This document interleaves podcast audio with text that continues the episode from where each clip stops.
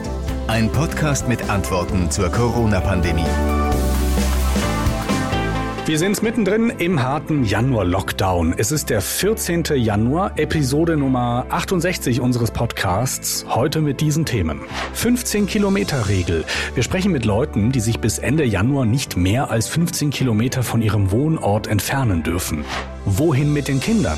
Wir klären auf, wie betroffene Eltern sich quasi bezahlten Betreuungsurlaub organisieren können. Und wo machen wir Urlaub?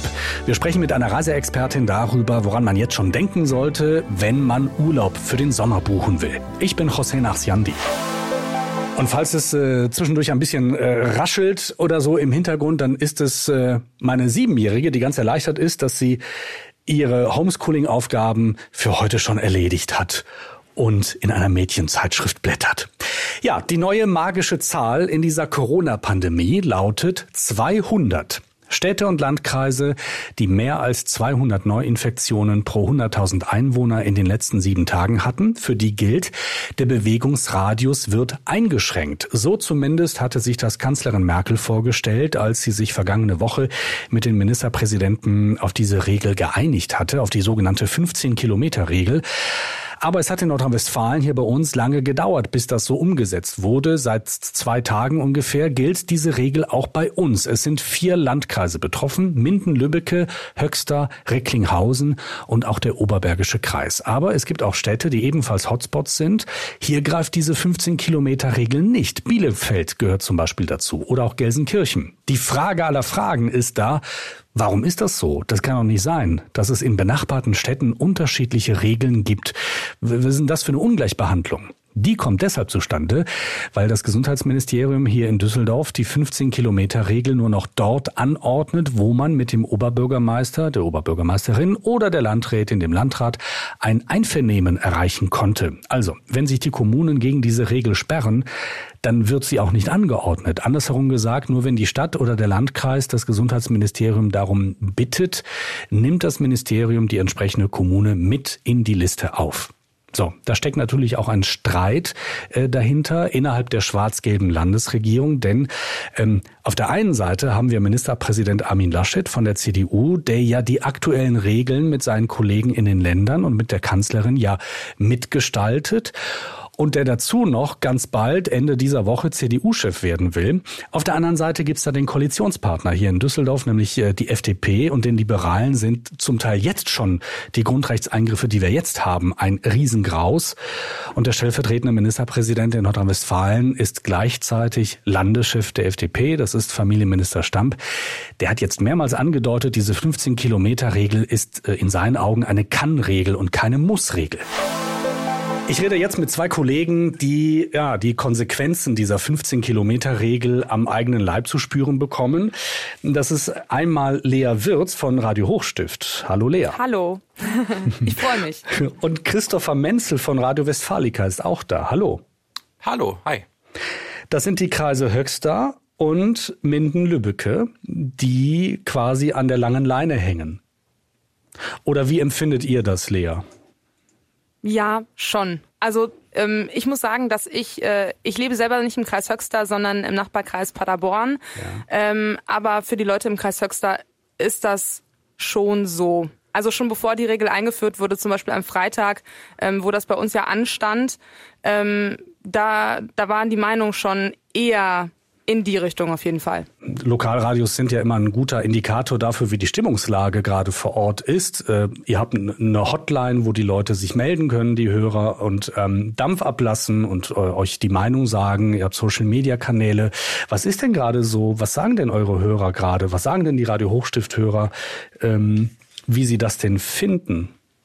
Also die Radio-Hochstift-Hörer ähm, aus dem Kreis Höxter, die Ähm, sehen vor allem das Problem, dass es halt den Kreis Höxter betrifft, weil der Kreis Höxter ähm, ist riesengroß, eintausendzweihundert Quadratkilometer, hat aber nur hundertvierzigtausend Einwohner, und äh, die sagen, ja, das, das macht eigentlich nicht so viel Sinn bei uns, wenn man jetzt irgendwie auf einer Fläche ist in, in Dortmund und Düsseldorf, wo viele Leute leben, ist das vielleicht was anderes. Mhm. Ähm, aber hier gerade in dem ländlichen Bereich sehen die das nicht als die Lösung der Sache, weil man muss eh mal weit fahren, um irgendwie hinzukommen, und äh, dann ist das Ist das eher so, so ein Mittel zum Zweck, aber also der, das, der Zweck wird dadurch nicht erfüllt. Jetzt ist äh, Christopher, der Kreis Minden-Lübbecke, nun auch nicht die Metropole Deutschlands, äh, äh, sondern so ein Mittelding. Wie, wie empfindet man das denn vor Ort bei euch?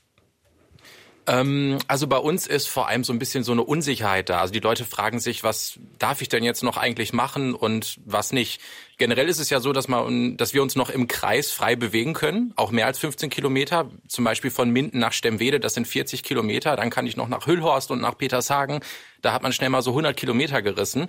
Und die Frage ist halt, was ist jetzt noch ein guter Grund, warum, wie ich mich weiter rausbewegen darf? Wir hatten zum Beispiel einen Hörer, der hat sich gemeldet, der hat gesagt, der hat in Aachen ein Motorrad gekauft und der wollte das eigentlich heute abholen. Die Polizei sagt natürlich, das ist kein guter Grund. Oder ein Kollege von mir, mhm. der hat beim Möbelhaus in Bielefeld ähm, sich ähm, Möbel bestellt, die wollte er da abholen, geht jetzt auch nicht mehr. Und da sind so im Moment die Unsicherheiten. Wo sind die Ausnahmen und wo gelten keine? Das, das ist bei uns aber auch so. Also bei uns äh, rufen auch viele Leute an, äh, die fragen, wen sie zum Beispiel besuchen dürfen, äh, was ja klar geregelt ist, aber äh, viele fühlen sich komplett überrumpelt, auch jetzt ein paar Tage später noch von dieser Regelung, die plötzlich irgendwie da war. Interessant ist ja, ähm, das ist übrigens ein interessantes Phänomen, was du eben sagtest, Christopher, dass man sich innerhalb des betroffenen Kreises ja frei bewegen kann und dass man bei euch ohne Probleme hundert Kilometer abreißen kann und man sich immer noch quasi in diesem fünfzehn Kilometer Radius bewegt. Ähm, aber interessant ist auch, dass man von außerhalb sich auch nicht mehr als fünfzehn Kilometer hinein in das betroffene Gebiet bewegen kann. Ähm, das genau. ist ja bei euch von Paderborn Richtung Richtung Ähm, Kreis Höxter ja auch irgendwie abgefahren, oder? Ja, ich finde das sehr abgefahren. Also ähm, da, also ich ich wohne halt in Paderborn und deswegen dürfte ich ein Stück noch in den Kreis Höxter rein, aber äh, aus anderen Orten im Kreis Paderborn dürfte man das dann nicht mehr irgendwie. Also ähm, es ist es ist sehr abgefahren, wo natürlich dann halt auch wieder diese Ausnahmeregelungen gelten mit der Arbeit und so weiter. Ähm, also Man, man, ich, ich, ich, es ist in meinem Kopf irgendwie gar nicht so richtig real, dass ich jetzt nicht in den Kreis Höxter fahren darf. Das, das gibt's einfach irgendwie nicht. Das ist total abgefahren. Ähm, aber ja, das, man muss sich halt, gerade wenn man jetzt so denkt, okay, am Wochenende, okay, wenn man nicht vor der eigenen Haustür spazieren will, dann fährt man halt ein bisschen in den Kreis Höxter, da trifft man nicht so viele Leute unbedingt vielleicht. Das geht jetzt halt nicht. Das muss man sich wirklich mal vor Augen führen, dass das eigentlich wirklich abgedreht ist, ja. Das alles macht man ja, weil es eine höhere Inzidenz als zweihundert gibt in, in, in beiden betroffenen Gebieten. Äh, insgesamt sind es ja vier in Nordrhein-Westfalen, die betroffen sind davon. Wie ist denn die, die aktuelle Lage, also zahlenmäßig bei euch, äh, Christopher, im, im Kreis Minden-Lübbecke? Im Kreis Minden-Lübbecke ist es aktuell so, wir haben ähm, heute einen Inzidenzwert knapp über zweihundert. Ich meine, er liegt bei zweihundertsechs oder zweihundertsieben. Das ist jetzt wieder ein bisschen niedriger als die letzten Tage, aber noch höher als von vor einer Woche. Also wir gehen davon aus, weil auch die Neuinfektionszahlen, die täglichen, jetzt ein bisschen weiter runtergegangen sind, dass wir schon bald vielleicht die zweihunderter Marke wie unter, wieder unterschreiten, weil die ähm, höheren Werte von vor einer Woche ja jetzt raus, sortier, äh, rausrotieren aus der ähm, Sieben-Tages-Inzidenz. Und ähm, ja, da sind wir gespannt, wie lange das noch dauert, unter zweihundert zu kommen und wie schnell und ob überhaupt dann diese fünfzehn-Kilometer-Regel dann wieder ausgesetzt wird. Und wie sieht's im Kreis Höxter aus? Im Kreis Höxter sind wir heute bei ähm, zweihunderteinundzwanzig, meldet das L Z G. Ähm, das ist auch runtergegangen, bei uns auch. Ähm, allerdings sind wir jetzt schon seit Freitag durchgängig über der zweihundert. Mhm. Also ich glaube, da müsste es schon noch, also es dauert auf jeden Fall noch mehrere Tage, bis man soweit ist. Und dann muss es ja auch noch mehrere Tage unter zweihundert sein und in der Tendenz und so, dass es auch wirklich wieder alles okay ist. Ähm, das, das, da werden wir noch ein bisschen länger mit zu tun haben, kann ich mir gut vorstellen, ja. Ich frage deshalb, weil es in Nordrhein-Westfalen ja mehr als nur diese vier betroffenen Landkreise äh, gibt, äh, in denen der Inzidenzwert über zweihundert liegt. Bielefeld gehört da zum Beispiel zu. Ähm, wir waren auch Gelsenkirchen, ja, beispielsweise. So, da gilt diese strenge fünfzehn-Kilometer-Regel aber nicht. Und das war ja dieser Tage auch Thema im Landtag. Antwort der Landesregierung auf die Frage, warum diese Ungleichbehandlung ist. Äh, naja, wir machen, wir ordnen das nur in enger Abstimmung und Absprache mit den betroffenen Landkreisen oder Städten an. Das heißt, praktisch gesehen muss der Landrat, die Landrätin, der Oberbürgermeister, die Oberbürgermeisterin äh, im äh, Gespräch mit dem äh, Landesgesundheitsministerium klar machen, doch, doch, das wäre ganz gut, wenn wir das bei uns so machen würden. Das ist ziemlich ungerecht, oder wie empfinden das die Leute bei euch? Also ich glaube, bei uns empfinden die Leute das sehr wohl als ungerecht. Äh, gerade weil ich ja am Anfang schon gesagt habe, ähm, dass, dass Leute so sagen, ja, aber was ist denn in anderen Städten, wo mehr Leute wohnen und so weiter. Ähm, und dazu kommt, dass äh, vergangene Woche in einem Interview bei uns der Landrat vom Kreis Höxter, Michael Stickel, noch gesagt hat, ähm, Er, er würde die fünfzehn-Kilometer-Regel auch kritisch sehen.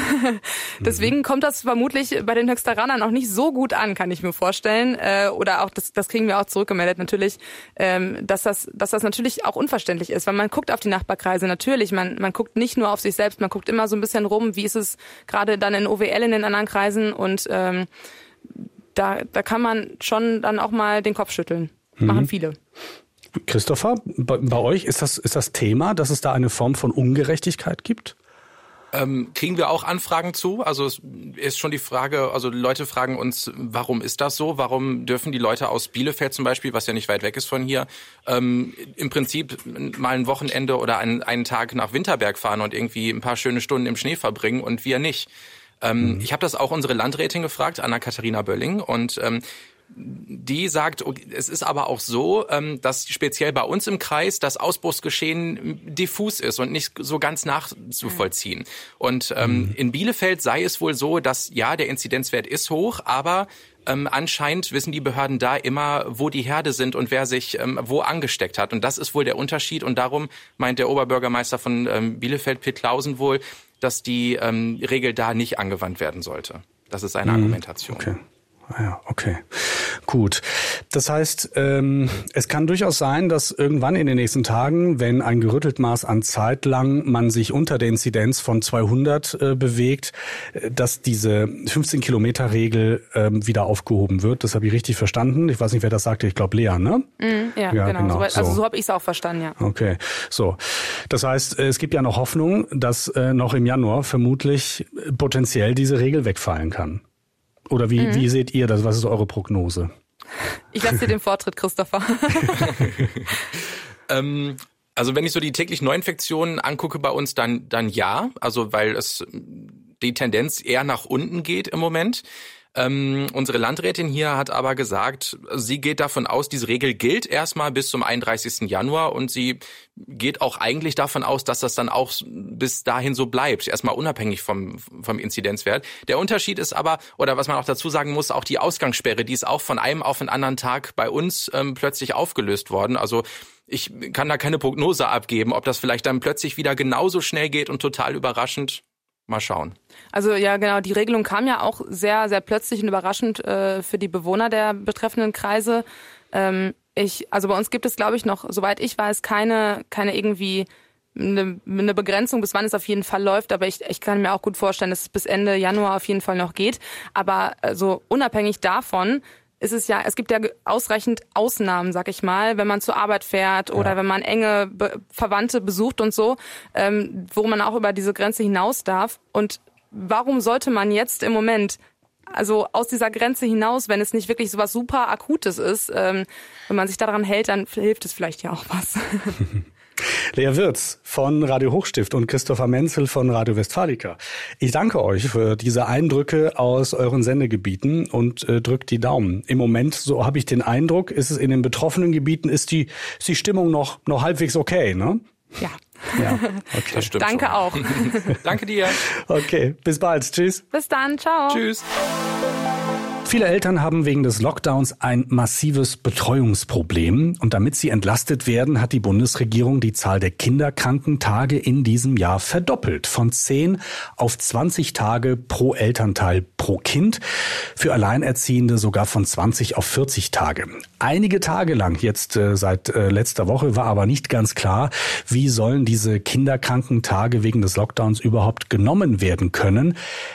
Seit äh, einigen Stunden, muss man sagen, ist auch das geregelt. Das war auch dringend nötig, denn viele Eltern hatten nur noch Fragezeichen in den Augen. Normalerweise nimmt man ja so einen Kinderkrankheitstag, wenn das Kind wirklich krank ist. Da bekommt man dann vom Kinderarzt einen Schein, auf dem steht, lieber Arbeitgeber und liebe Krankenkasse, das Kind muss zu Hause betreut werden, es ist krank. Und schon gibt's Geld von der Versicherung, die übernimmt dann einen großen Teil des Nettoeinkommens. Vom Arbeitgeber bekommt man während dieser äh, Krankentage nichts. So, jetzt sind die Kinder ja, die zu Hause bleiben müssen, weil die Schulen ja dicht haben, ähm, die sind ja nicht krank, sondern wegen des Lockdowns zu Hause und müssen betreut betreut werden.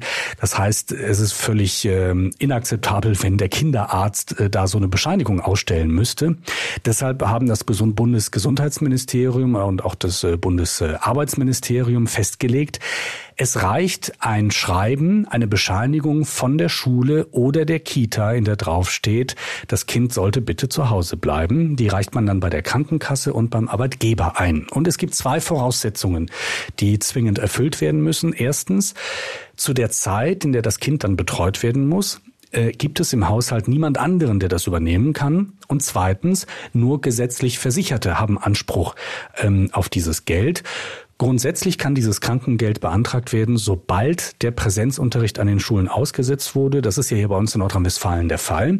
Oder auch, sobald an den Kitas die Kinder nicht im vollen Umfang betreut werden. Auch das ist der Fall. Oder wenn zum Beispiel die Eltern darum gebeten werden, ihre Kinder, wenn möglich, nicht in die Kita zu bringen. Auch das ist ja bei uns der Fall. Und man hat einen Anspruch auf dieses Kinderkrankengeld auch dann, wenn man theoretisch Homeoffice machen könnte. Der Politik geht es einfach in diesem Fall nur darum, die Eltern zu entlasten. Insgesamt bekommt man neunzig Prozent des Nettogehaltes erstattet von der Krankenkasse.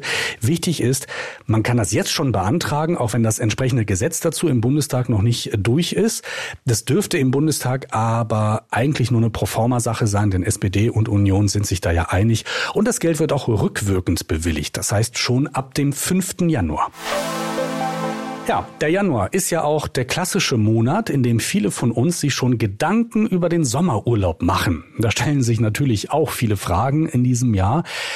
Einige davon haben wir klären können. Mein Kollege Klaas Büker aus der Nachrichtenredaktion der N R W Lokalradios hat mit Ellen Stamer gesprochen, Reiserechtsexpertin beim A D A C. Auf was sollte ich bei der Buchung von Reisen in diesen Corona-Zeiten besonders achten? Das lässt sich natürlich sehr schwer beantworten. Ähm, man muss ganz klar sagen, es ist momentan schwierig vorherzusehen, wie sich die Lage entwickelt. Und deswegen sollte man schauen, dass Buchungen flexibel sind. Das bedeutet, dass die eben möglichst lange entweder kostenfrei abgesagt werden oder vielleicht zumindest umgebucht werden können. Das sollte man bei der Buchung prüfen. Kann ich auch ähm, eine Reise absagen, wenn es am Urlaubsort Einschränkungen geben wird, wie zum Beispiel ähm, gesperrte Strände oder Restaurants, die geschlossen sind? Grundsätzlich kann man jede Reise vorab immer absagen. Die Frage ist halt nur, muss man selbst Stornokosten zahlen? Und kostenfrei abgesagt werden kann eine Reise immer nur dann, wenn die Reise tatsächlich beeinträchtigt wird durch außergewöhnliche Umstände am Urlaubsort. Da gehört eine Pandemie grundsätzlich dazu. Aber ob halt die konkrete Reise wirklich beeinträchtigt ist, das hängt dann immer vom Reiseumfang ab. Wenn ich jetzt einen Badeurlaub gebucht habe, wo das Bestandteil der Reise ist, dass ich einen Strand auch nutzen kann, dann kann das ausreichen. Wenn ich eine Städtebesichtigung geplant habe und dann kann ich einen Strand nicht begehen, dann reicht das im Zweifel nicht für eine kostenfreie Stornierung. Was ist denn ähm, sicherer jetzt zu buchen? Ähm, eine Pauschalreise oder eine Individualreise? Auch das lässt sich schwierig beurteilen. Die Anbieter reagieren natürlich momentan schon mit äh, großzügigen Angeboten, was Umbuchungen und äh, Stornierungen angeht. Deswegen muss man da wirklich im Einzelfall prüfen, bis wann oder wie lange vor Reiseantritt habe ich denn die Möglichkeit, kostenfrei zurückzutreten. Das kann sowohl bei einer Pauschalreise der Fall sein, als auch bei einer Individualreise. Einen Vorteil, den man bei der Pauschalreise hat, ist, dass die Zahlung abgesichert werden muss. Das heißt, es besteht eine Insolvenzabsicherungspflicht.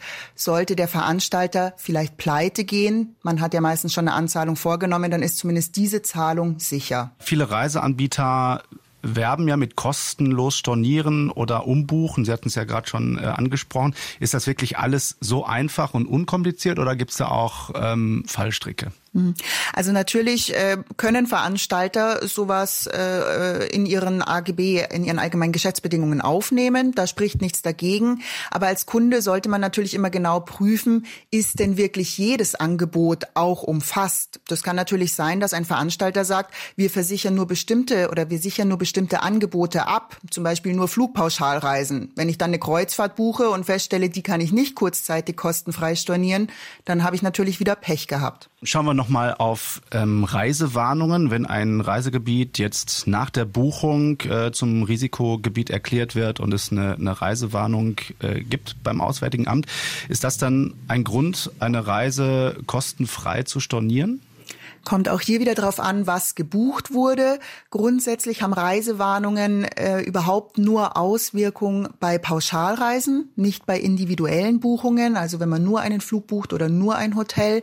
Bei Pauschalreisen ist es halt immer so, dass man kostenfrei zurücktreten kann, wenn eben außergewöhnliche Umstände vorliegen. Und Reisewarnungen gelten regelmäßig als Indiz für das Vorliegen von außergewöhnlichen Umständen, sodass dann hier tatsächlich äh, in der Regel ein kostenfreier Rücktritt möglich ist. Wie sieht das dann bei Individualreisen aus? Also da muss man dann im Prinzip drauf hoffen, sich irgendwie mit dem Vermieter der Ferienwohnung oder mit dem Mietwagenunternehmen zu einigen oder vielleicht irgendwie eine Gutscheinlösung auszuhandeln. Ist tatsächlich immer der sinnvollste Weg, genau. Ähm, hier kommt es tatsächlich immer nur darauf an, kann denn der Anbieter die Leistung erbringen? Wenn jetzt ein Hotelier sagt, bei uns am Urlaubsort herrscht ein Beherbergungsverbot, so wie wir das auch hier in Deutschland zum Beispiel kennen, und er kann die Leistung gar nicht anbieten, dann kann er dafür natürlich auch kein Geld verlangen. Aber in dem Moment, wo der Anbieter sagt, ich kann meine Leistung erbringen und der Reisende, der Urlauber sagt, ich möchte aber nicht mehr dorthin, da bleibt er dann im schlechtesten Fall sonst auf den Kosten sitzen und dann empfiehlt sich natürlich, da eine Einigung zu suchen. Hm. Kann ich denn im Vorfeld ähm, so einer Reise was machen, damit ich ähm, da auch relativ gut abgesichert bin? Also es gibt eben inzwischen auch so Pandemieklauseln in Reiserücktrittsversicherungen. Das sollte man mit seiner eigenen Versicherung klären. In welchem Umfang ist man denn vielleicht abgesichert, wenn da jetzt wieder ein neuer Ausbruch vielleicht äh, zu verzeichnen ist? Das ist äh, eine Möglichkeit, über die man sich selbst absichern kann und sonst eben tatsächlich prüfen, dass man schaut, ich buche eine Reise, bei der eben möglichst kurzfristig noch eine Absage möglich ist. Also wir reden dann da von einer Reiserücktrittsversicherung, die dann diese Klausel enthält, oder? Genau, richtig. Bei Reiserücktrittsversicherungen muss man halt immer schauen, was genau ist umfasst. Normalerweise fallen da eben nur Fälle der persönlichen Verhinderung drunter, also wenn ich wirklich selbst erkranke. Aber eben auch die Versicherer reagieren jetzt auf die Pandemie und erweitern da teilweise den Umfang. Wie ist das dann ähm, mit den Mitreisenden? Sind die dann auch abgesichert? Also bei Familien ist das wahrscheinlich noch relativ eindeutig, aber wenn ich jetzt zum Beispiel ähm, mit Freunden unterwegs bin, wie ist das da? Hängt auch hier von den Versicherungsbedingungen ab. Deswegen da am besten beim Versicherer nachfragen, ob denn diese Klausel, ob denn diese Vorschrift auch für Mitreisende gilt. Das gibt es tatsächlich. Soweit also für den Moment. Zwei wichtige Dinge stehen uns im Januar noch bevor. Einmal der siebzehnten Januar, das ist jetzt der Sonntag. Bis dahin will das Robert-Koch-Institut einen kompletten, zuverlässigen Überblick über das Infektionsgeschehen an den Weihnachtstagen und an Silvester zusammengetragen haben. Und anhand dieser Zahlen will die Politik dann entscheiden, wie es weitergeht mit dem Lockdown. Die nächste Videoschalte zwischen Kanzlerin Merkel und dem Ministerpräsidenten gibt's dann am fünfundzwanzigsten Januar. Und ich glaube, eines können wir jetzt schon sagen. Der Lockdown, der wird nicht einfach zu Ende gehen am einunddreißigsten Januar. Es wird auch im Februar noch Einschränkungen geben. Davon müssen wir jetzt im Moment ausgehen. Wir behalten das alles für euch natürlich im Auge und halten euch auf dem Laufenden. Zwischendurch gibt es übrigens noch die Infohäppchen in unserem Begleitpodcast Corona-Update und natürlich auch bei uns im Radio, bei den N R W-Lokalradios. Ich bin José Narciandi. Eine gute Zeit für euch.